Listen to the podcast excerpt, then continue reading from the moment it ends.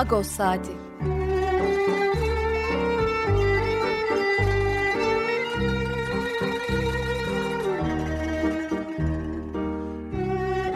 Haftalık Agos gazetesinin penceresinden Türkiye ve Dünya gündemi. Agos'un mutfağından haberler, söyleşiler, olaylar.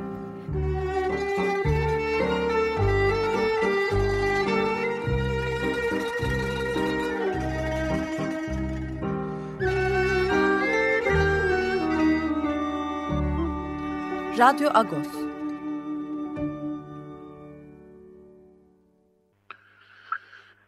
Radyo Agos'tan günaydın. Parlıyız. Ben Yetver Tanzikyan. Bu hafta size ben yardımcı olacağım.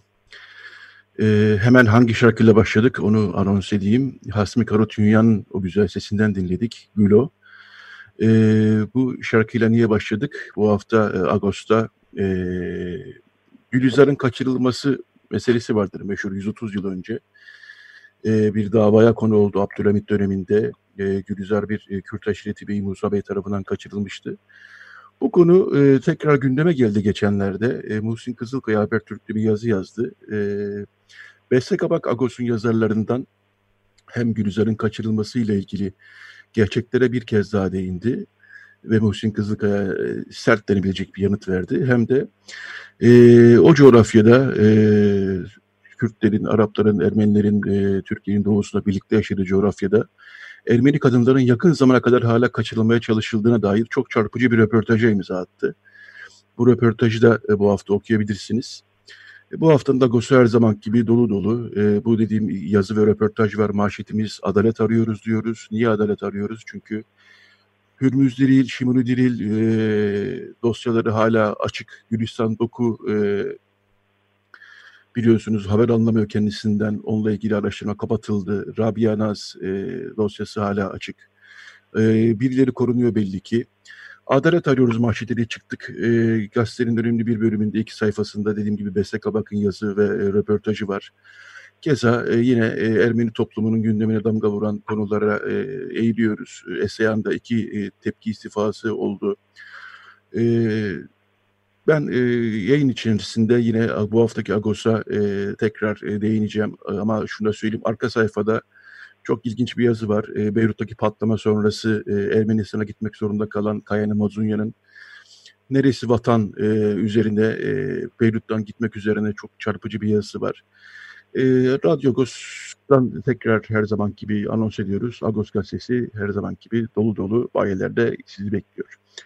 Evet şimdi e, hızla biz e, bu haftaki bölüm programımıza geçelim. E, ilk bölümde e, Kariye, dün sabah kalktık ki Kariye Kilisesi ve Müzesi de camiye dönüştürülmüş. Osmanlı döneminde zaten bir dönem cami olarak kullanılmıştı ama dünya çapında bilinen mozaikleriyle, freskleriyle bilinen bir kilise Kariye. Serap Yüzgüller, doçent doktoru Serap Yüzgüller, sanat tarihçisi konuğumuz. Şu an hatta birazdan onunla konuşacağız zaten. İkinci bölümde Hüviyet Kanetli Uluç ve Pakrates Sukyan'la e, beraber olacağız. Bu salgın pandemi tekrar e, hasta sayısı açısından ve ağır hasta sayısı açısından e, tehlikeli bir döneme girdi ve spotlar tekrar 65 yaş üzerine döndü. Hüviyet Kanetli Uluç'la ve Pakrates Sukyan'la e, bunları konuşacağız. Son bölümde de Murat Mıhçı konuğumuz olacak. E, Murat Mıhçı Gene Ağustos'ta yazılarından biliyoruz. E, HDP'de görev alıyor e, ve Ermeni toplum içerisinde de faal. Ankara Mezarlığı'nın harap hali gündemde biliyorsunuz. Hem Ankara Mezarlığı'nın halini konuşacağız. Hem de diğer mezarlıklarla da ilgileniyor Murat Mıhçı. Ermeni mezarlıklarıyla harap haldeki e, Ermeni mirasıyla da ilgileniyor. E, Murat Mıhçı'yla da bu konuları konuşacağız. Ben ama şimdi hemen e, telefon hattımızda bizi bekleyen konuğumuza dönmek istiyorum. E, Doçent Doktor Serap Yüzgüller. E, sanat tarihi e, konusunda bir uzman. Bilhassa da e, ikonografya konusunda, Batı sanatında ikonografi çalışması var. E, yeni hat ikonografist çalışması var. Günaydın Serap Hanım. Günaydın, merhabalar. E, teşekkürler yayınımıza katıldığınız için. E, şimdi dün sabah bir kalktık ki e, Ayasofya'dan sonra Kariye Müzesi de e, camiye dönüştürülmüş. Bunun siyasi olarak e, zaten e, konuşuyoruz, eleştiriyoruz. Fakat kariyerin e, Ayasofya'dan da daha ilginç hatta bir özelliği var belki denebilir. Çünkü ben de gidip görmüştüm zamanında. E, oradaki e, mozaikler, e, freskler gerçekten e, Hristiyan sanatı ve Bizans sanatı açısından, daha doğrusu sanat tarihi açısından belki demek lazım global olarak, çok evet. dünya çapında önemli ve ünlü bir yere sahip. E, gerçekten insan e, hayran kalıyor o e, mozaikleri ve ekono, e, freskleri gördüğü, gördüğü zaman. Tarihsel olarak da çok önemli bir yer burası. E, bu mozaikler ve fresklerin üzerinde biraz önem, önemi üzerine biraz duralım dedik. E, o yüzden de sizi bu konudaki uzmanlığınıza başvuralım dedik. Şöyle başlayalım istiyorsanız. E, Kariye e, Kora'dan geliyor bir Bizans kilisesi manastırı aslında. E, zaman zaman e, büyümüş, küçülmüş, e, tamiratlardan geçmiş ama son halini sanıyorum 1200'lere 1300'lere almış değil mi? Şöyle kısaca bir tarihiyle başlasak Kariye'nin. Tabii ki, tabii ki. Ee, şimdi aslında Kariye Manastır Kilisesi neredeyse Bizans İmparatorluğu'nun çeşitli evrelerini içinde barındıran bir yapı. Çünkü en erken yapının yaklaşık 6. yüzyıla kadar inmiş olduğunu uzmanlar düşünüyor. Bu da demek oluyor ki Bizans'ın çok erken bir döneminden aslında kalma.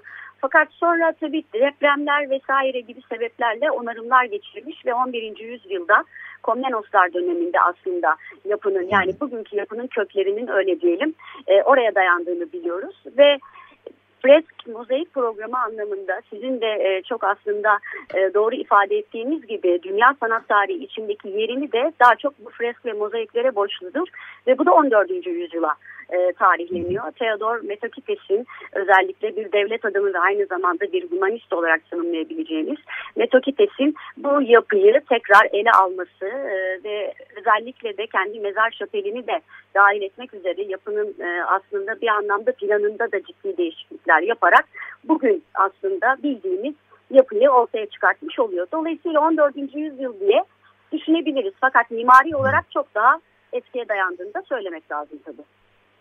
Evet, e, bazı ek yapılar e, eklenmiş. E, zaten evet. ge, gezince anlıyorsunuz. Şimdi e, buradaki e, yani ben gittim gördüğüm için de biraz daha e, rahat konuşuyorum bu konuda. Gerçekten e, bütün o tabanlar e, göz hizasındaki her yerde e, Kitab-ı Mukaddes'ten alınmış, Hristiyan anlatısından alınmış, e, İsa Mesih, e, Meryem Ana'nın yanı sıra Hristiyan azizleri ve Kitab-ı Mukaddes'teki e, anlatılanlar sanki e, şöyle diyeyim bir film karesi gibi neredeyse e, bir e, mantık içerisinde e, sıralanmışlar ve yani o e, yani hakikaten başınızı aşağı indiremiyorsunuz e, fresklere, mozaiklere bakmaktan. Bu freskler, mozaikler e, ne anlatıyor bize, e, nelerden bahsediyor? Ve e, tabii şey olarak da şunu sormak isterim bir mozaik e, ve fresk e, sanatı içerisinde resim sanatı diyelim belki de buna.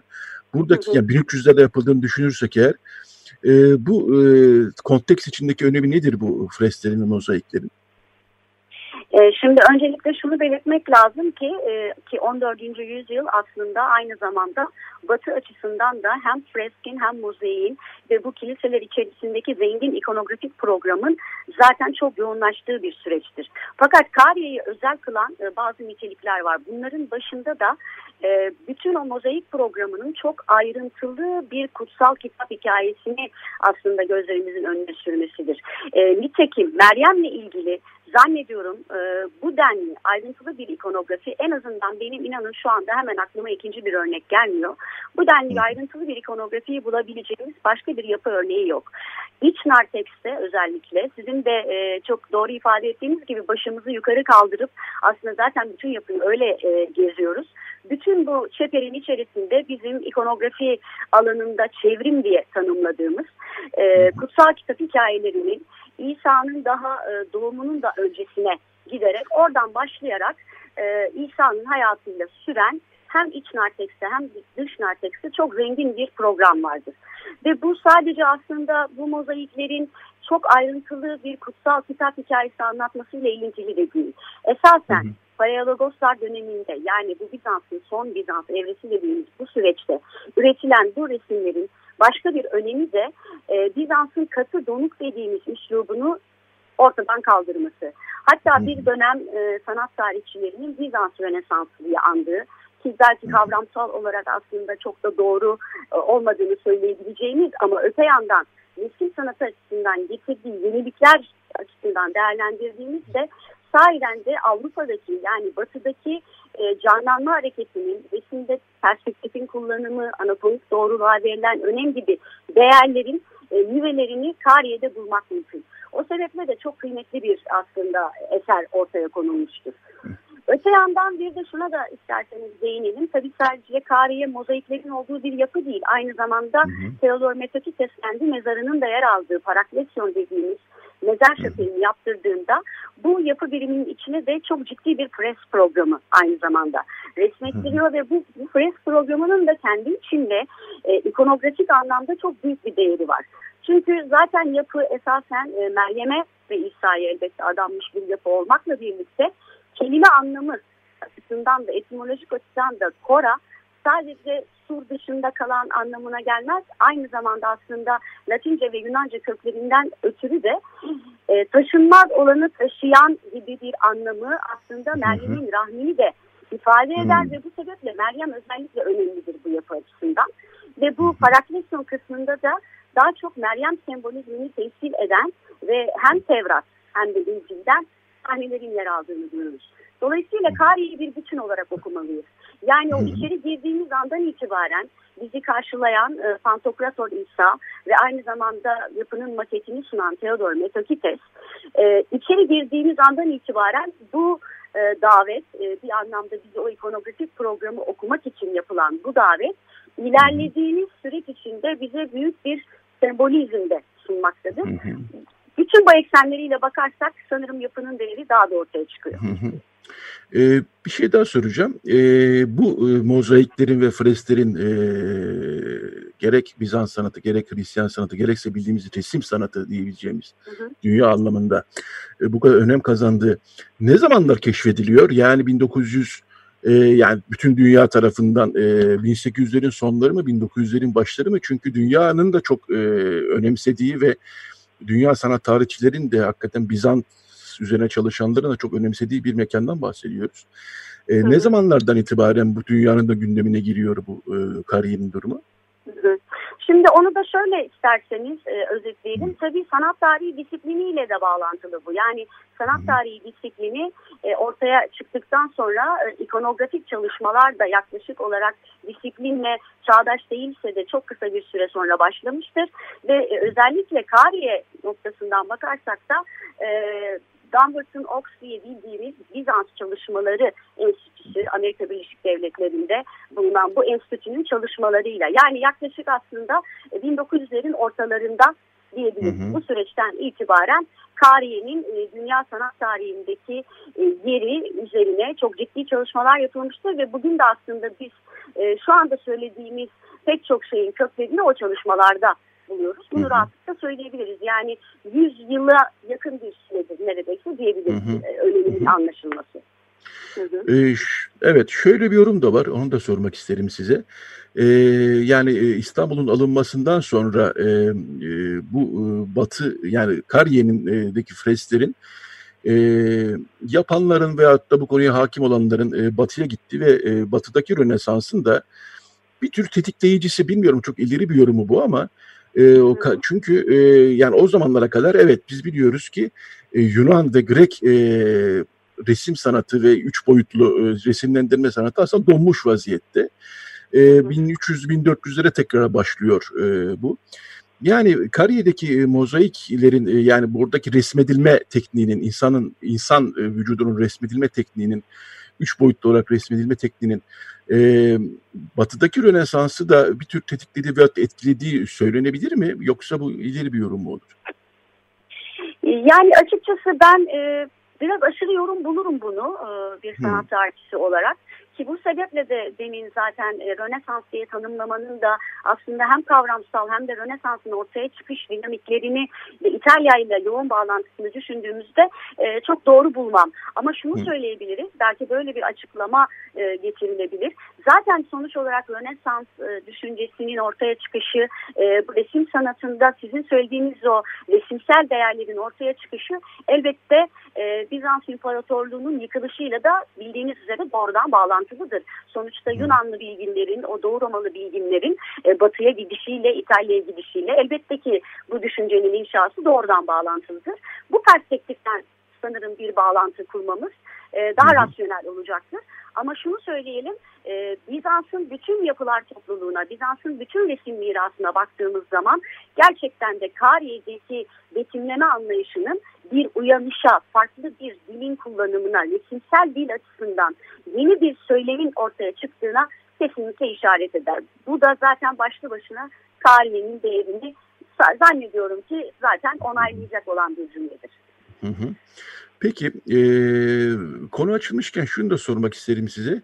Kariye tabii çok önemli bir örnek. E, bir de Ayasofya var tabii. Ayasofya'da mozaikler e, var, hı hı. E, freskler var. E, oradakiler de tabii çok kıymetli. E, bu açıdan e, bir üçüncü yani Ayasofya ve Kariye'nin yanına ekleyebileceğimiz İstanbul'da en azından bulunan veyahut da Anadolu'da İznik'te olabilir veya Kayseri, Kapadokya'da olabilir. Bu anlamda üçüncü bir e, bunlara e, eşel olmasa da bunlara yaklaşan başka yapılar da var mı mozaik ve freskler açısından Bizans e, sanatı açısından söylüyorum. Şöyle söyleyelim tabii ki zaten e, İstanbul e, bu konuda elbette Bizans'ın başkenti olması sebebiyle tabii ki çok önemli bir merkez ve sadece bu iki yapıdan ibaret değil. E, örneğin işte çok hemen aklıma gelen Fethiye Camii olarak bildiğimiz yapı yine içinde önemli mozaik fresk barındıran bir yapı ama Ayasofya Kariye'yi ayrıştırmak da gerekiyor. Çünkü büyük ölçüde diğer yapılarda e, resimlerin zarar gördüğünü zaten günümüzde çok da ulaşamadığını e, bir takım unik örneklerle ancak e, bunları tanımlayabildiğimizi görüyoruz. Hatta aslına bakarsanız açıkçası ben bir sanat tarihçisi olarak Kariye'nin zaten resim programını sadece yoğun o resim programı anlamında değil teknik açısından da e, gayet Ayasofya ile de yarışır da bulurum. Çünkü gerçekten tarihsel açıdan da baktığımız zaman biraz önce söylediğimiz bilgiler ışığında da şunu söyleyebiliriz. Son Bizans devrinin aslında ruhunu, e, orada oluşturulan yeni dili, ki bunda mutlaka ki Metokites özellikle bunun çok önemli bir temsilcisi. Yeni bir söylemin, yeni bir humanist düşüncenin ortaya çıkışının da elbette ki büyük bir payı vardır.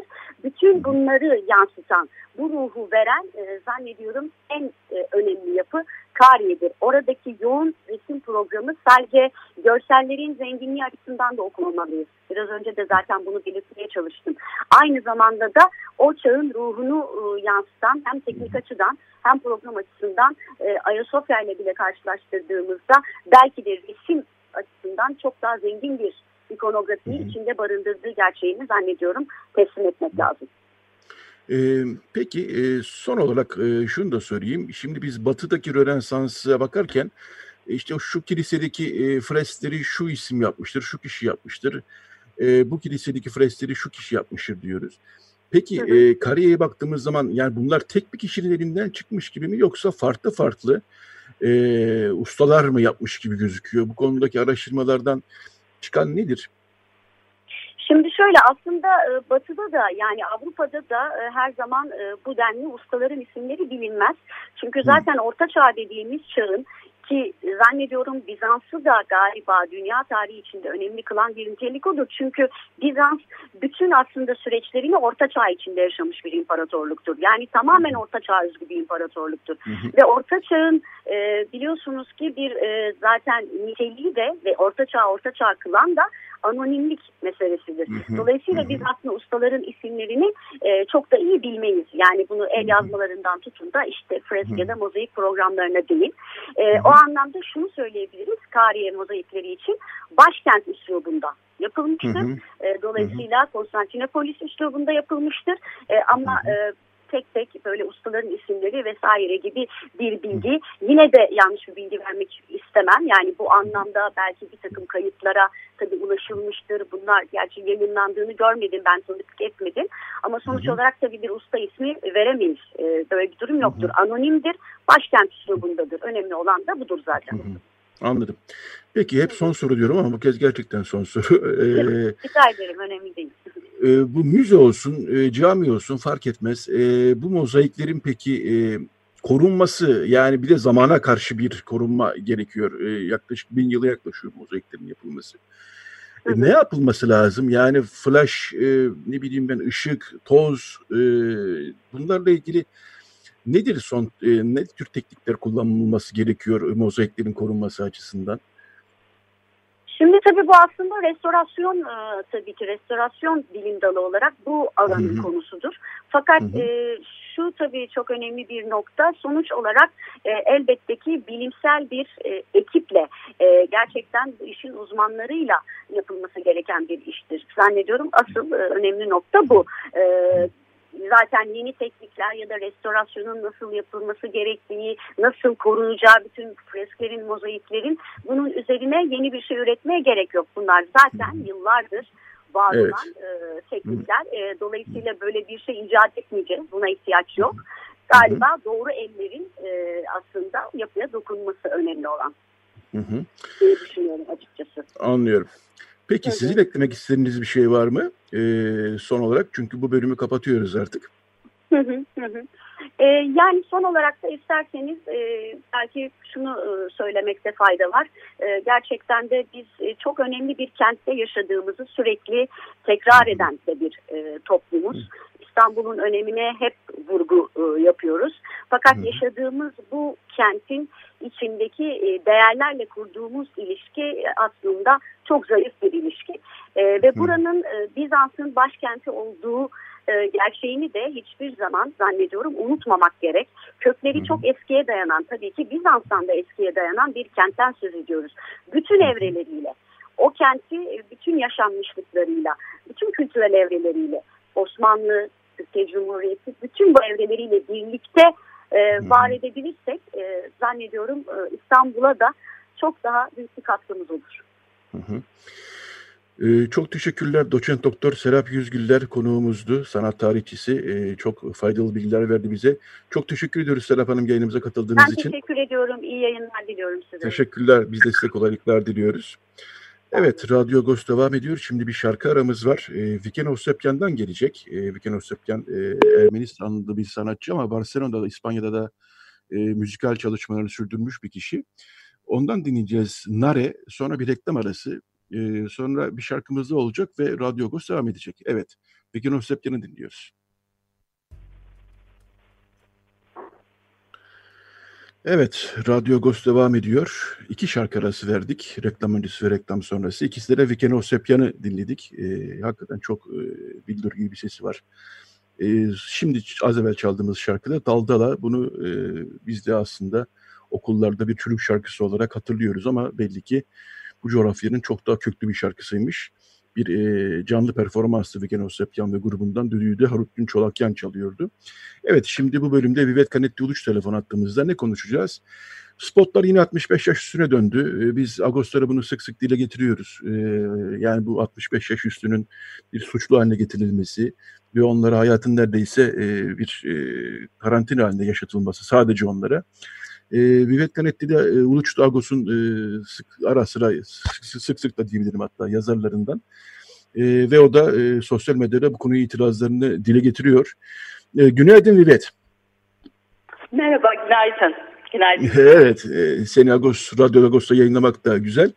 E, evet, sen e, bilhassa sosyal medyada da bu 65 yaş üstünün böyle suçlu hale döndürülmesi e, ne itiraz ediyorsun. E, dinleyelim seni, ben sözü sana bırakayım. Neler düşünüyorsun bütün bu hem pandeminin tekrar e, tehlikeli hale gelmesi hem de spotların tekrar 65 yaş üstüne dönmesi konusunda? Evet, teşekkür ederim e, Yetvar. E, şimdi şöyle, pandeminin ilk günlerinde daha bir başarı senaryosu yazma kararı aldı iktidar. E, bu aslında kağıt üstünde bir proje, bir pembe hayal diyelim. E, ve şöyle, Batı'da hiçbir ülkenin denemeyeceğini bildikleri bir işe giriştiler. Şimdi bunu bunu vurgulamak önemli. Biz bunun örneğini görmedik. Sonra gene döneriz hangi ülkede oldu diye ama Batı'da bizim bildiğimiz Batı'da hiçbir ülke denemedi bunu. Ee, ve Türkiye 65 artılara sokağa, sokağa yasak etti bunlara. Şimdi bu şekilde pandeminin kısa zamanda kontrol altına alınacağını inandı. Böyle bir inanç taşıdı. Ee, tabii diyeceksiniz ki hekimlerin akıllarından, gönüllerinden böyle şeyler geçebilir. Neticede onların alanı, uzmanlık alanı belli e, işte anayasa, hukuki çerçeve, eşitlik ilkesi, insan hakları ihlali hekimlerin uzmanlık alanı değil. Bir kere bunun altını çizelim. Hı hı. Ee, batı'da da bu tür fikirler kimi hekimlerin aklından geçti ve örneğin mesela hemen bir örnek vereyim. Ee, olmadı değil bunlar. Fransa'da e, oranın bilim e, kurulu böyle bir öneriyi Mart ortalarında Cumhurbaşkanı'na götürdü. Ee, Cumhurbaşkanı Macron hemen yurttaşlar arasındaki eşitlik ilkesine aykırı bulduğunu, demokrasi değerlerimize uymaz, anayasamıza uymaz dedi. Teklifi geri çekildi ve konu tamamen kapandı. Almanya'da kimsenin e, böyle bir böyle bir şey teklif dahi ettiğini ben düşünemem. İspanya'da keza. E, pandeminin en fazla silkelediği İtalya'da dahi böyle bir ayrımcı yasak gündeme hiç getirilmedi. Niçin? Şimdi bu nokta önemli.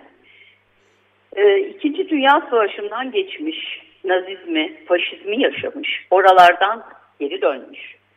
Toplumun bir e, bölümünün de iştirak ettiği insanlık suçlarıyla yüzleşmiş bir coğrafya burası. Yani bu yüzde, yüzleşme bitmiş de değil, sürekli devam ediyor.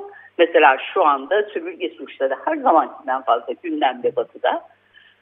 Dolayısıyla e, o dönemlerin travması belleklerde canlı ve canlı tutuluyor. Bu bir siyasi karar onları canlı tutmak. Ayrımcılık suçunun çağrışımları korkunç ve e, o coğrafyada en büyük korkuları böyle bir uçurma bir kez daha düşme ihtimali. Bu nedenle yasal çerçeve, sosyal hayat, yayın basın dünyası, eğitim, kültür mümkün olduğunca pan zehirle yüklü. Hı hı. Ee, zaten biliyorsunuz Avrupa Birliği ikinci iki büyük dünya savaşı ardından bir daha kesintiye uğramayacak bir barış projesi olarak yola çıkıyor ve kuruluyor. Bu, bu konularda çok donanımlı bir topluluk. E biz şu an Avrupa Birliği'nde değiliz. Onlarla uyum diyalogumuz neredeyse tamamen koptu. Koptu diyebiliriz. Ee, bizim ülkemiz tarihindeki kara sayfalarla alakalı toplumsal çapta bir yüzleşmeye hiçbir zaman razı olmadı, gidilmedi. Dolayısıyla panzehir oluşturacak yani ayrımcılığa karşı, her tür ayrımcılığa karşı panzehir oluşturacak şeffaflık e, hem şeffaf hem sancılı hem dağıtıcı e, yüzleşmeler bizde olmamış. Hı hı. Türkiye bunu e, lehine kullanmaya karar verdi. Avrupa ülkelerinin, ülkelerinin yapmaya cesaret edemeyeceğini biz rahatlıkla engelle karşılaşmadan yapabiliriz, girişebiliriz buna diye düşündü. Madem ki biz bize yeteriz diyoruz her, her fırsatta, her evet. gün daha fazla. Değil mi? Kendi evet. hukukumuzu yaratmalıyız diyoruz. Bunu da hayata geçiririz. Zannediyorum böyle yola çıktılar Yeto. Hı hı. E, ama e, gerçekten yani insan hakları e, ve ayrımcılığın ötesinde şöyle de bir durumla karşı karşıya kaldık ve kalacağız yine öyle gözüküyor. 65 yaş üstünün sokağa çıkması gerçekten gerekiyor. Yürüyüş yapması, temiz hava alması, zihinsel faaliyetlerin yani 65 yaş üstü derken e, yani 70'ler 80'ler için çok önemli, çok kritik bir sokağa çıkmak. Birincisi bu. İkincisi de e, benim en azından gözlediğim şey şu 65 yaş üstüne de böyle sürekli bir siz işe yaramazsınız. E, siz evinize kapanın. Artık siz zaten toplum dışısınız, üretim dışısınız. Mesajı alttan alta sanki ya e, veriliyor veyahut da alınıyor. Ben öyle görüyorum. Bilmiyorum ne dersiniz bu konuda? Tabii ki. Zaten böyle bir karar, ayrımcı karar aldığın andan itibaren e, bütün toplumun o kişilere böyle bakacağını göze alıyorsun. E, düşünebiliyor musun? Mesela e, birkaç ay hiç çıkamadılar. Ondan sonra e, kavurucu sıcaklar başladığında yaz aylarında artı bir ceza verir gibi e, serin havada çıkamazsın. Yani saat sabah ondan önce çıkamazsın. Akşam yine karanlık inmeden 8'den önce çıkamazsın. E, bunlar e, bütün topluma yayılıyor tabii bu. Farkındalar, farkında olmadıklarını iddia edemeyiz. Ama bakın bir daha tekrar ediyorum. Ülkedeki kültür, e, toplumun kültürü buna müsaade ediyor. Yasal çerçeve izin veriyor. Daha doğrusu yasal çerçeve kaldı mı kalmadı mı onu da bilemeyiz ama daha da önemlisi toplum e, bir itirazda bulunuyor. Küçük bir hatırlatma yapmak istiyorum. Bakın. Tabii, tabii. Birer demok Avrupa Birliği'nden bahsettik tamam. Hmm, ama e, demokrasi cenneti sayılmaktan epey uzak bir Rusya'yı ve Çin'i ele alalım. Bu iki ülkede dahi böyle bir grup yani 65 artıya karşı e, benzer bir yasak getirilmedi. Getiremediler bunu. Yapamadılar. Toplum bunu kaldıramaz diye düşündüler muhtemelen. Çin'de örneğin e, karantinada alınmış bir önlem var. Her gün her aileden bir kişi alışverişe çıkıyor. E, ama yaş sınırı yok. Bir gün büyüğü çıkar, bir gün genci çıkar. Şöyle, e, bizdeki çok özel bir e, uygulama. Bakın, benim esas çok e, şaşırtıcı ve kaygılandırıcı bulduğum böyle bir yasak da değil. Çünkü bu aşırı bir, bir yasak, ayrımcı bir yasak. Ee, iktidarın bunu alması beklenebilirdi. Çünkü nicedir böyle çok orijinal bir çizgide ilerliyor. Ee, başka ülkelerdeki değerler bizi bağlamaz diyor. Benim kaygı verici bulduğum toplumun bu ayrımcı uygulamaya gösterdiği kabul. Bu kabuldeki hız, rahatlık, sorgulamama. Bilim kurulu bu karar almışsa vardır bir bildikleri tavrı. Bakın ve bunu sadece iktidarı destekleyen çevrelerden görmedik. Bu tabii aynı zamanda bir empati yoksunluğu. Büyük bir empati yoksunluğu. Ee, 65'e varmamış kişi kendini onun yerine, ötekinin yerine koyamıyor ve buradaki ayrımcılığı göremiyor. Ee, mesela basın, alternatif diye ortaya çıkan pek çok site, Agos hatırlatma yapmış ama bütün sitelerde böyle bir şey olmadı. Hı hı. Ee, sosyal medya, e, hatta Tabipler Birliği çok güzel bir itiraz metni yayınladı. E, yaklaşık bir ay önce belki bir buçuk ay oldu. Sık sık gene gündeme getiriyor ama kanımca onun da tepkisi biraz geç geldi. Hı hı. E, şimdi Türkiye'de yani bizim toplumumuzda ayrımcı bir uygulama olur olmaz hemen harekete geçen bir refleks yok. Ürkütücü olan budur benim benim gözümde. Ee, mesela e, ana muhalefet liderini ele alın. Kendisi 65 artı. Hı hı. Gerçi Cumhurbaşkanı da öyle. Hı hı. İktidarın küçük ortağı olan partinin başkanı öyle. Hiç oralı olmadılar. Evet. Bir bölümü herhalde şöyle düşündü. Aman sırası değil. Ben yaşımı hatırlatmayayım. Bana da akşam serinde saat 8'den sonra nefes almayı yasaklamasınlar. Evet. Kimileri evet. kimileri şey demiştir. Aman ben daha 65 değilim. Sesimi yükseltirsem beni de 65 zannederler. Yani. Her tür psikoloji çalıştı. Hı hı. Mesela insan hakları konusunda duyarlı bir takım çevreler. Hemen e, sosyal medyada izledim. Aman ne güzel örgütlenelim, her gün yaşların kapısını çalalım, ne lazım diyelim, alışverişlerine çıkalım. Böyle bir öfori. Aslında ne lazım bu insanlara? Sadece şu lazımdı. Hepimiz eşit yurttaşlarız. E, merhamete gerek yok. E, tavsiyede bulunursun. Hekimler, iktidar mutlaka tavsiyede bulunmalı. Zaten bu 65 artı bugüne kadar varmışlarsa herkesten hayatta daha dikkatli, daha bilinçli oldukları için. Ama böyle bir yasak, böyle bir ayrımcılık her tür ayrımcılığa kapı açar biliyorsunuz. Evet. Bir bitmez, sonu gelmez yani ayrımcılıkları. Evet, evet e, çok teşekkürler Vivet Kanetli Uluç. E, 65 yaş üzeri konusunda gerçekten e, her yani çoğu bir kısmımızın diyeyim, çoğumuzun diyemeyeceğim aklımızdan geçenleri gayet net bir şekilde ortaya koydun. Şimdi birazdan e, Pakrates Dükkan'la da konuşacağız. Çünkü o da 1.65 yaş üstü ve e, Agos'a e, gelemiyor, evden çalışıyor. Bir kısmımız zaten evden çalışıyor. E, birazdan da onunla bağlanacağız. E, ama arada bir şarkı şarkılarımız olacak. Şarkılar çok, çok güzel bu arada. Ben bir şey daha istiyorum kısaca. Tabii ki. Hani hiçbir Tabii yerde ki. dünyanın hiçbir yerinde olmadı dedik ya. Hani yanlış, Hı. eksik çalışmış Hı. olmayalım.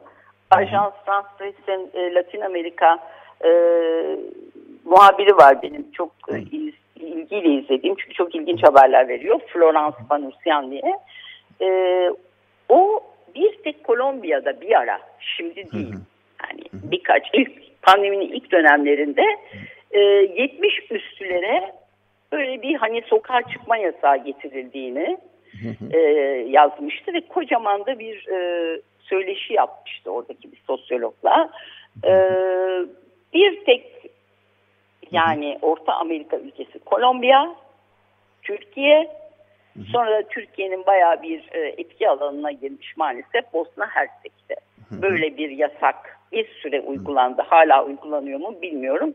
Bunu önemli buldum vurgulamayı. Evet. Teşekkür ederim. Vivet Ganet Yoluç konuğumuzu e, çok teşekkür ediyorum Vivet. E, sana kolaylıklar diliyorum. İyi çalışmalar. Sağ olun. Hoşçakalın. Teşekkürler. Evet şimdi ben küçük bir şarkı arası verelim. E, Rita Abatsi'den gelecek. Biraz Rumca'ya da kulağımızı kabartalım. Karşıyaka daha doğrusu. Ferta Preza ne Prezaro yani bir tutam tüdün getirin içeyim bir ayrılık şarkısı bu. Bir kalp ağrısı şarkısı. Sonra Pakrat Estukyan'la beraber olacağız. Dinliyoruz. Evet, e, bu şarkıyı söz veriyorum. Bir kere daha çalacağım. E, biraz e, sonlara doğru e, kesmek zorunda kaldık. Çünkü zamanla yarışıyoruz bir taraftan. Saat 10'da bir reklam aramız var. 10'daki reklam arasına kadar Pakrat abiye de Pakrat Estukyan'a vakit kalsın. Günaydın Pakrat abi. Günaydın, merhaba Yatvat. Günaydın. Günaydın abi.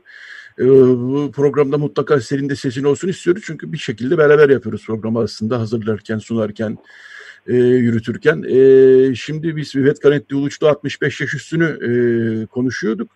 Sen bu işin tabii sıkıntılarını da çekiyorsun. Çok faal birisisin ben çünkü biliyorum yani hiç evde oturmazsın evet, sürekli. Top... çekiyorum e, bir de e, fiili durumlar oluşuyor biliyor musun? Şimdi bizim mesela bir e, seyahat kartımız var İETT'nin verdiği. Hı. O kartı kullandığımızda suç işlemiş gibi insanlar dönüp bize bakıyorlar. Sırasında e, otobüs sürücüsü hemen saatine bakıyor. Eğer saat e, 10 olmamışsa itiraz ediyor falan. Böyle fiili durumlarla da karşı karşıya kalıyoruz. Hakikaten e, bireysel olarak bir ağırlık yaratmaya başladı bu iş. Yani tadı kaçtı bu işin hepten. E, ekstra bir mağduriyet oldu. Zaten ee, e, yani. pandemi başlı başına mağduriyet her e, tavrıyla, her şartıyla, her dayatmasıyla. Bu da bizim için ekstra bir dayatma oldu. Evet yani e, saat 10'dan önce sokağa çıkamazsınız, 8'den sonra sokağa çıkamazsınız. Hakikaten anlaşılması çok güç bir e, uygulama. Ki e, işin daha da tuhaf tarafı sanıyorum pandemi vakalarının çoğalmasıyla sanki ufukta tekrar bir e, baştan sona tüm günlük bir Evet, bir sokağa çıkma yasağına e, gelecek gibi gözüküyor. Çünkü bazı şehirlerde bu zaten başladı. Oraya gidemezsiniz, buraya gidemezsiniz. Evet, Ankara dahil olmak üzere. E, evet, e, düğünlere gidemezsiniz, oraya gidemezsiniz gibisinden. E, dolayısıyla hayır şu da çok tuhaf. Yani şu anki haliyle bile yani en serin saatlerde yani saat yani sabah 8'de sabah serinliğinde bir yürüyüş yapayım deseniz çıkamıyorsunuz. Akşam sıcak bastığından bastı bir çay bahçesine gidin deseniz saat 9-10 gibi onu da yapamıyorsunuz. Gerçekten e, Vivet Ganetli Uluç e, hakikaten bunu insan hakları açısından gayet net bir şekilde anlattı ama somut olarak da düşündükçe insan yani gerçekten bir e, anlamakta çok zorlanıyoruz gerçekten. Ama asıl sıkıntı çeken sizsiniz Fakret abi. E, bu bölüm e, biraz kısa e, Ahbarik. E, o zaman çok hızlı ben senden şeyi de alayım. Bu hafta ne var Ermenice sayfalarda gündeminizde? Bu hafta Ermenice sayfalarda e, tabii ki ilginç yazılarımız gene var. E, benim çok önemsediğim yazılardan birisi e, Ayşe Hür'ün e, bir yazısını tercüme edip koyduk. E, yazının içeriği Lübnan'da cemaatçi yönetim sistemi e, kim tarafından nasıl şekillendiğinin tarihçesi. Çünkü burada bu Fransızlardan kalma bir model midir, bir Osmanlı modeli midir tartışması vardı. Biliyorsun orada Cumhurbaşkanı Hristiyan Marunlerden oluyor. E, yardımcısı başbakan veya e, Müslümanlardan oluyor. Adalet sisteminde falan da böyle hiyerarşik bir yapılanma var nüfusa orantılı olarak. Kimi cemaatten üç kişi, kimi cemaatten iki kişi, kimi cemaatten bir kişi. Bu şekilde bir idari yapılanma var. Yani cemaatler esasına göre e, yapılmış bir yönetim şekli. Bunun tarihçesini vermişti. İlginçti ve özellikle de e, Cemal Paşa döneminde e, Lübnan'daki bağımsızlık hareketleri ve onların şiddetle bastırılması konusunun e, Lübnan toplumunda e, Osmanlı yönetimine karşı oluşturduğu tepkiyi, nefreti falan anlatan bazı örnek meselelerden bahsetti. Mesela askeri sevkiyat için e, trenlerde yakacak olarak kömür te, e, tedarik edilemiyor artık. Sedir ağaçları kesiliyor. Bu ağır bir travmaya yol açmış veya e, kıtlık yaşanıyor. Bu kıtlık döneminde e, üzerine salgın hastalık falan e, Lübnan'ın çok ağır yılları Osmanlı'nın son dönemleri 1916'lı yıllar falan. Bir yandan da bu hoşnutsuzluktan e, oluşan şikayeti bastırmak için şiddet, yargılamalar, e, toplu idam e, merasimleri, merasim diyorum meydanlarda çünkü ibreti alem fonksiyonu da var bu işlerin. Bütün bunları yazdığı çok ilginç bir makaleydi. İstedim ki Ermenice okurlara da ulaşsın bu makale. Çünkü Agos'un özellikle yurt dışında Ermenice sayfalarının özgün bir okuyucu kitlesi de oluştu yıllar içerisinde. Ee, o bakımdan bunu e, önemli bulduk. Gene e, bu hafta e, Türkiye'den çevirdiğimiz bir yazı var. Türkçe sayfalarımızda da var. Arno Kalaycı'nın Ermeni kimliği üzerine bir tartışma açan yazısına e, yer verdik.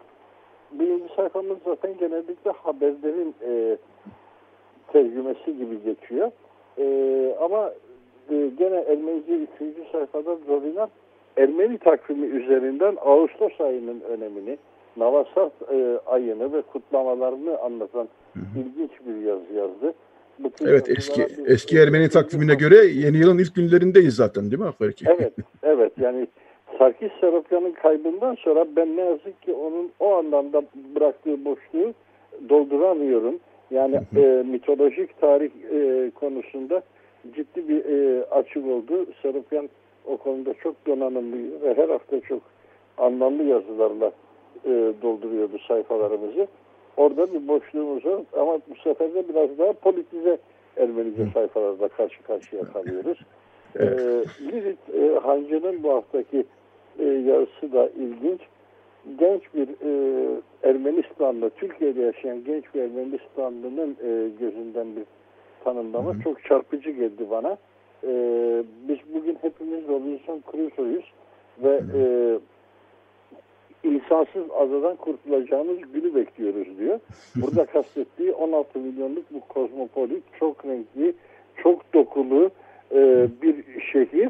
Ama o burayı bir anlamda ıssız adaya benzetmiş. Yani iletişim kuramamaktan kaynaklı bir şey. 13-14 yaşında bir kız çocuğunun bakış açısıyla evet. bir değerlendirme bu. E, o da ilginç bir röportajdı. Bu hafta e, evet rutinlerimiz evet. var zaten. Noral Daduryan'ın e, sözcük etimolojisinde bu hafta yara sözcüğünün yani verk, e, verk. kelimesinin etimolojisini yapıyor. Gene e, bir sürü edebi metinlerden ta yüzyıllar öncesinden sözcüğün çözümlemesini e, yapmış Noral Daduryan. Bu hafta içeriğimiz aşağı yukarı bu minvalde. Peki Pakrat abi saat 10 oldu. Ee, seninle her hafta konuşuyoruz. Bu hafta kısa oldu. Haftaya uzun konuşuruz artık. Konuşuruz. Şimdi abi, konuşuruz. evet reklam arası geldi. Arkasından Fayruz dinleyeceğiz. Ee, Feyruz'u Fayruz'u dinlemeye gayret ediyoruz e, son zamanlarda. Evet, o sesi, sesi gibi, arıyoruz. Dayanamaz'ın evet. yanın yazısı da çok anlamlıydı. Bu Beyrut e, evet. e, mevzusunun üzerine çok isabetli gitti. Bu hafta arka evet. sayfada koyduk. Geçen hafta evet. Ermenicesini basmıştık yazının. Ee, çok çarpıcı çok bir yazı. Evet. Beyrut belli ki bir süre daha halen bizi e, gündemimizde olacak. Bir e, ee. gündem oldu bu patlama. Evet, yani, çok teşekkürler. Çok teşekkürler Pakrat Akbarik. Ee, şimdi bir reklam arası sonra Feyruz dinleyeceğiz. Daha sonra Murat Mırçı ile Ankara Ermeni Mezarı'nı konuşacağız. Evet, Radyo Agos devam edecek. Geçer. Görüşmek üzere. Görüşmek üzere. Radyo Agos. Evet, Feyruz'un, e, Lübnanlı şarkıcı Feyruz'un e, bir canlı performansını ortalığı yeni yıktığı e, canlı performansını dinledik. Nesem Aleyne El Hava. E, neşeli ritmine rağmen aslında çok hüzünlü bir şarkı. E, rüzgar vuruyor yüzümüze, vadiden esiyor. Ah rüzgar, aşkın hatırına bana evimi geri ver diyor. Daha çok e, Lübnanlıların da bir gurbet e, macerası her zaman olmuştur. Biraz gurbet, e, vatan hasretiye e, ne e, işaret eden bir şarkıydı. Fayruz'u da e, Beyrut e, vesilesiyle, Beyrut'taki insani kriz vesilesiyle e, sesini duymak, duyurmak istedik. Evet, şimdi Murat Mıhçı telefon attığımızda. E, günaydın Murat, parlıyorsun.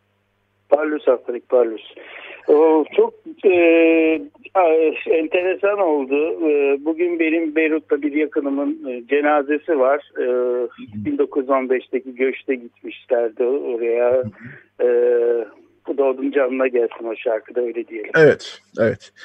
Evet Murat, şimdi bir haftadır aşağı yukarı e, Ankara Stanos, Stanos'daki Ermeni mezarlığının e, harap durumunu e, gündemde biz de tutuyoruz. Zaten gündeme getirmiştik biz daha önceki yıllarda. E, geçen hafta Diana Yayloyan Ankara'da e, Twitter'dan bu konuyu tekrar gündeme getirdi. E, evet çok kötü durumda. Defineciler e, nasıl diyeyim darmadağın talan etmişler mezarlığı. Taşlar bir tarafta, mezarlar bir tarafta.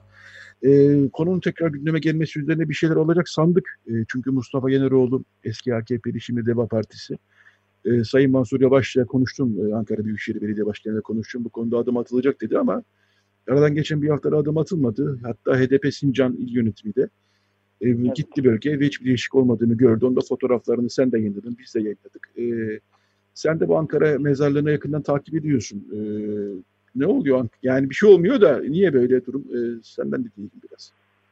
Aslında şöyle yani biraz 1914'teki Ermenilerin nüfusunu e, orada hatırlayarak başlamak lazım. E, Ankara Sancağı'na bağlı 28.500 e, insanın yaşadığını, Ermeninin yaşadığını biliyoruz. Yani bu o dönemlerde insanın kıt olduğu bir nüfusun olduğu bir dönemde 28.500 kişinin ne kadar büyük bir sayı olduğunu tahmin edersiniz.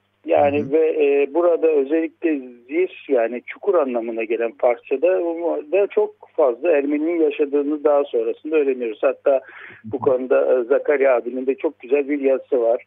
Raymond Kevorkian'ın da e, kitabından da alıntılar yapılabilir.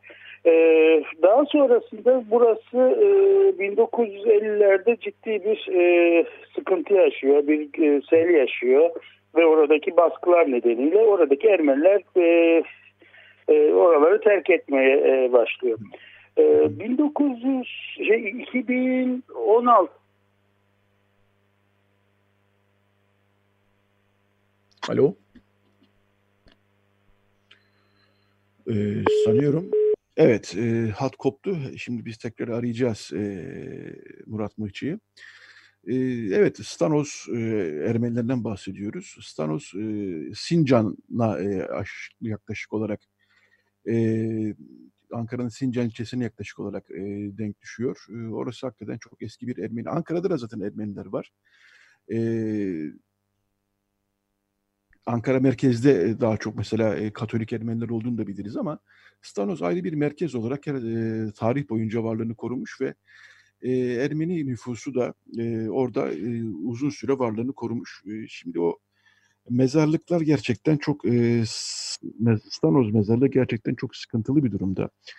E, bununla ilgili e, evet az evvel de bahsettiğim gibi e, çok sayıda e, haber yapıldı, başvuru yapıldı.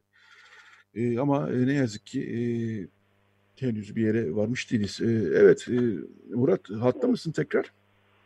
Evet hattayım hatta. Ha, tamam evet. Evet kaldığımız yerden devam edelim o zaman. Ee, yani gerçekten o 2016'da MK üyesiydim ve bir gün bir e, yemekteyken yanıma birileri geldi. Bir fotoğrafçı arkadaş geldi ve e, Ankara mezarlığıyla ilgili e, çekimlerini gösterdi ve benimle bu konuda ne yapabiliriz üzerine konuştu. E, dediğimiz gibi o dönem süreçte ben öncelikle Sincan ilçeyi aradım ve Sincan ilçe örgütümüz ciddi bir çaba harcadı ve ee, şöyle bir talepte bulundu bizden. İki tane Ermeni'nin ailenin orada e, yaşamış olup ve buraya bir başvurursa belediyeye işlerinin daha kolay olacağını söyledi. Ben e, toplum içerisinde araştırma yaptım ve 2-3 Ermeni arkadaşın akrabalarının orada e, mezarlıkta gömüldüklerini öğrendim ve onlara ulaştım. Onlar da ne yazık ki bütün çabalarım boşa gitti ve o arkadaşlar belediye herhangi bir şekilde başvurmadılar. Daha sonrasında e, bu konuda o zamanki Vadip e, vasıtasıyla Vadip'e ilettim ve e, Vakıflar Başkanlığı'na ilettim ki e, bir yanıyla bu, e, bu mezarlığa dair en azından e, kenarlarındaki yıkılarak yıkılmak istenilen o duvarları, e, çitleri onarılması için bir çaba harcansın. E, ne yazık ki onlardan da herhangi bir e, cevap gelmedi ve e, süreç derin bir şekilde devam etti. E, biliyorsunuz aslında Ankara Ermeni Mezarlığı'nda e, 10 taneye yakın 2016 yılında e, çukuru açılmış ve e, mezarlıkları açılmış kemikleri dışarılara taşmış bir şekilde hal vardı. Üstündeki e, taşlar e, başka yere naklediliyordu ve açıkçası orasının artık normal olarak e, bir mezarlık olma halinden çıkarılarak başka bir alana çevirmek istediği çok belliydi. E, bu geçmişte diğer mezarlıklara e, da neler yapıldığını e, açıkça biliyoruz ama bu en azından Ankara gibi merkezi bir yerde olması da müdahale edilebilirdi ve çok da eski bir şey bir yer değildi. Düşünün ki e, o kadar ünlenmiş ki yani araştırma yaparsanız ekşi sözlükte Zir Ermeni mezarlığı definicilerin uğrak yeri olarak geçiyor. E, bu bir yanıyla e, toplumun e, yani oranın ne anlama geldiği açısından da e, bir hüzün e, taşıyordu. Benzer dönemde biliyorsunuz Van Edremit'te de Aşil Gorki'nin köyünündeki bir Ermeni mezarlığının üzerine bir e, şey ne derler e, tuvalet yapılmıştı. Yine e, o süreçte bana bir gazeteci vasıtasıyla bana ulaşmıştı. Bunu da gündemleştirmeye çalıştık. Bunlar hakkında e, soru önergeleri verildi.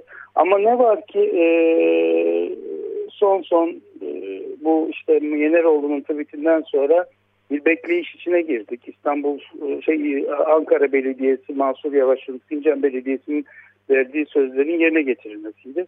Şu ana kadar herhangi bir e, orada e, yenilenmiş, düzeltilmiş bir durum yok. Gelişim yok. Ee, sen bir de oranın e, acaba imara mı açılacağı şüphesini taşıyorsun. Geçisit alanı orası gerçi ama e, evet. böyle bir şüphe e, var galiba değil mi sende? Evet var çünkü e, o bölgede yaşayan arkadaşlarımızın anlattığı e, çok e, çok güzel bir yer ve çok doğal bir yer. Yanlarından çok güzel bir su akıyor ve buranın bir şekliyle e, belki e, apartman değil ama başka türlü bir e, imara e, çevrilebileceği e, şüphesinin de bana e, aktarmışlardı. Bu nedenle açıkçası e, şeyim var, tedirginliğim var. Çünkü emsal durumları biliyoruz. En basitinden en yakınımız olan Taksim Gezi Parkı'ndaki durumu e, örnek verebiliriz. E, biliyorsunuz o da e, e, bir Ermeni bölümü Ermeni mezarlığına ait olan bir yer. Ee, ama bugün baktığımız zaman bu gezi sonrasında ancak insanlar bizlerin e, bilgilerinin çabalarıyla bu konuda bilgi sahibi oldular. Çok İstanbul'un göbeğinde olan bir yerde. Evet. Ee, ben böyle bir şüphem var. Fakat şunu eklemek istiyorum. Çok enteresan. Hani her taşın altından bir hikaye çıkıyor meselesi bence çok değerli oldu. Ben bu haberler e, de işte paylaşımlar arttıkça gündemleşince siz de haber yapınca ee, çok yakından tanıdığım bir ismini vermeyeyim. Şimdi bir arkadaşım bana ulaştı. Ee, ve kendisinin aslında kripto bir Ermeni olduğunu ve oral olduğunu e, ve daha öncesinde e, oraya dair e, gittiğini ve orada e, yaşayan iki Ermeni'nin bir tanesinin kendi akrabası olduğunu e, atalarıyla soyadlarının aynı olduğunu ve bu e, adamın e, benimle konuşmaktan çekindi e, demiş olması ve e, böyle bir e, çabayı harcarken biz bunu gündemleştirirken gerçekten çok duygulandığını ve ağladı telefonda. Yani e, aslında gerçekten çok böyle e, en ufak taşın altından bile çok trajik e, evet. hikayeler çıkıyor evet. Evet, e, Son bir iki dakikamız Murat. E, şunu da sorayım. Sen e, aile olarak Konyalısınız e, değil mi? Konya'ya da Konya Ereğli. Ereğli. Ereğli. E, orada da e, buna benzer böyle bir mezarlık, e, tahrip edilmiş mezarlık hikayeleri var mı? Var şöyle bizim aslında şöyle bir, bir olayımız 1950'li yıllarda bir Ermeni mezarlığı var e, ve Ermeni mezarlığı e, şey yapılıyor ne derler üstüne imara açılıyor ee, ve dedem de e, bir arsa alıyor. Arsanın üstüne e, şey yaptırıyor ne derler. Tabii ki e, arsayı aldıktan sonra diyor ki bütün herkes kemiklerini işte mezar taşlarını getirebilir diyor. Ve e, dedemin tapulu bir Ereğli'de mezarlığı var. Dedem. E, ve dolayısıyla babam ve ben bu konuda çok ilgilendik. Hatta e, epeyce bir de gündem oldu. E, bu e, bir ara e, buradan e, iki tane e, ruhaniyi aldık götürdük. Oradaki buradaki yaşayan Ereğlilerle beraber e, oraya mezarlığımızı ziyaret ettik. Daha sonrasında dönem dönem mezarda yatan insanlar gidiyor. Çoğu zaman e, belediyeler yardımcı oluyorlar. O da biraz daha bu konuda avantajlıyız. E, bizim mezarlığımıza daha iyi bakıyorlar.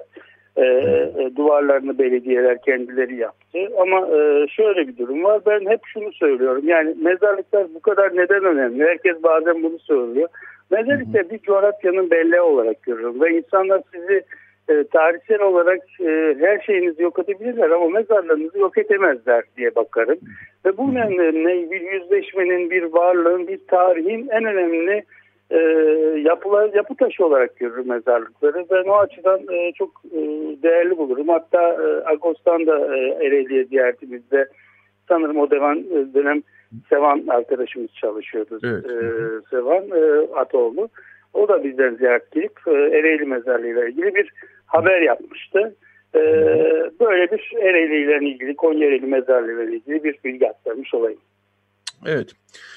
Ee, çok teşekkürler Murat. Ee, bu Ankara e, Stanos daha doğrusu Ermeni mezarlığı. Umarım konusunda- dinleyen bir Ermeni Ankaralı ve o, o bölgede Zir Vadisi'ndeki Ermeni mezarlığında bir yakını vardır ve buradan bir çağrım olsun mümkünse e, onlar da mezarlıklarına sahip çıkarak belediyelere bir e, mail yoluyla bile başvurmaları e, bu işin e, kurtarılması açısından daha e, yararlı olacağını düşünüyorum.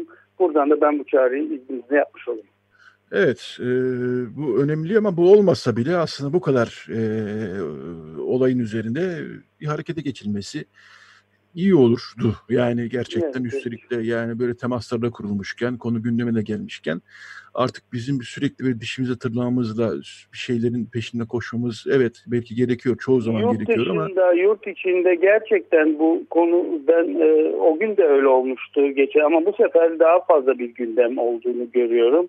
E, yani bu çok önemli. Sivas'taki Ermeni mezarlıkları bir tarihi yok etmek isteniyorsa bunları belki yapmak istemiyor ama bir yanıyla insani bir değer var ve bu insani değerler açısından e, buralar kıymetli yerler. Bir yanıyla Lozan'a göre de e, mezarlıklar ve vakıf mallarının e, devlet kapsamında korunması sözü var, anlaşması var. Bu anlamda da resmi bir durumda var. Umarım vesile olur bu konu ve sadece Ankara mezarlığı değil diğer mezarlıklar için de yol alınır. Evet Murat Mıhçı çok teşekkür ediyorum yayınımıza katıldığın için. Ee, önemli bilgiler mersi. paylaştığın bizle. Sana Çok kolaylıklar diliyorum. Tarih ederim.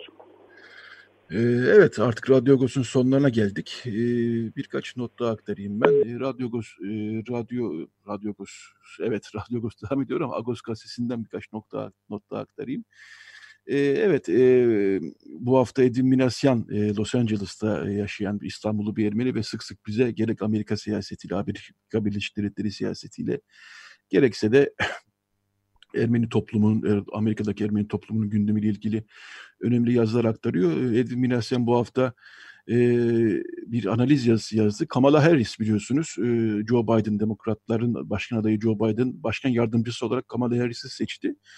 E, önemli bir seçimdi bu çünkü Joe Biden e, biraz e, yani ikinci dönem yapamayacak gibi gözüküyor ve hatta ve hatta kimi yorumlara göre çok e, seçilse bile ilk dönemi çıkaramayacak gibi yani tamamlayamayacak sağlık açısından böyle şüpheler var. Dolayısıyla kimin başkan yardımcısı seçeceği önemliydi. Kamala Harris e, e, etnik azınlıklardan gelen bir isim ve Kaliforniya senatörü e, Ermenilerle de iyi, iyi denebilecek bir ilişkisi var.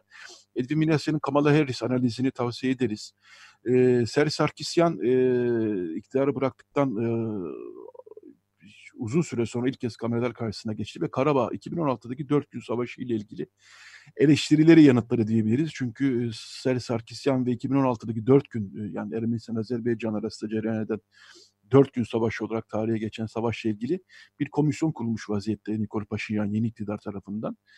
E, devrik e, Cumhurbaşkanı diyebileceğim Sarkisyan'ın da bir basın toplantısı düzenledi ve sadece Karabağ'la ilgili eleştirileri yanıtladı. Güncel siyasete hiç girmedi. Alin Özünyan bunu etraflı biçimde yazdı. E, Arno Kalaycı e, bir Müslümanlaştırılmış Ermeni vakası Twitter'da çok e,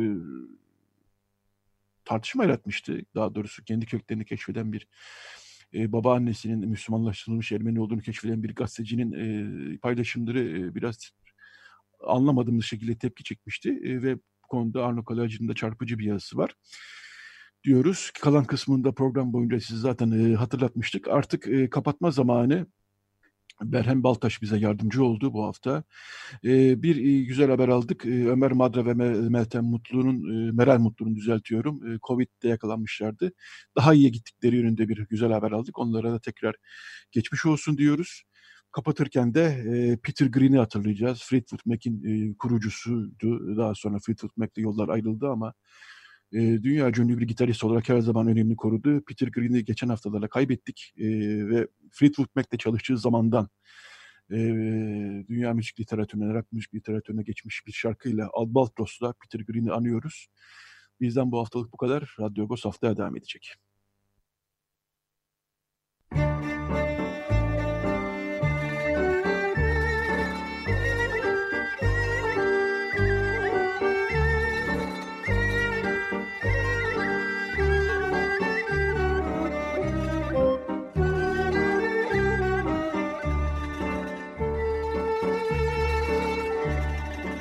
Agos Saati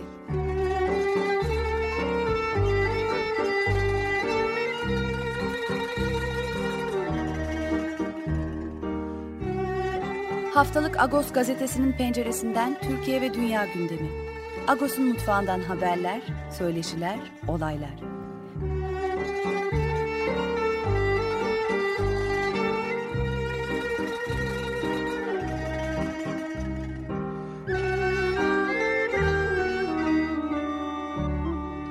Radyo Agos.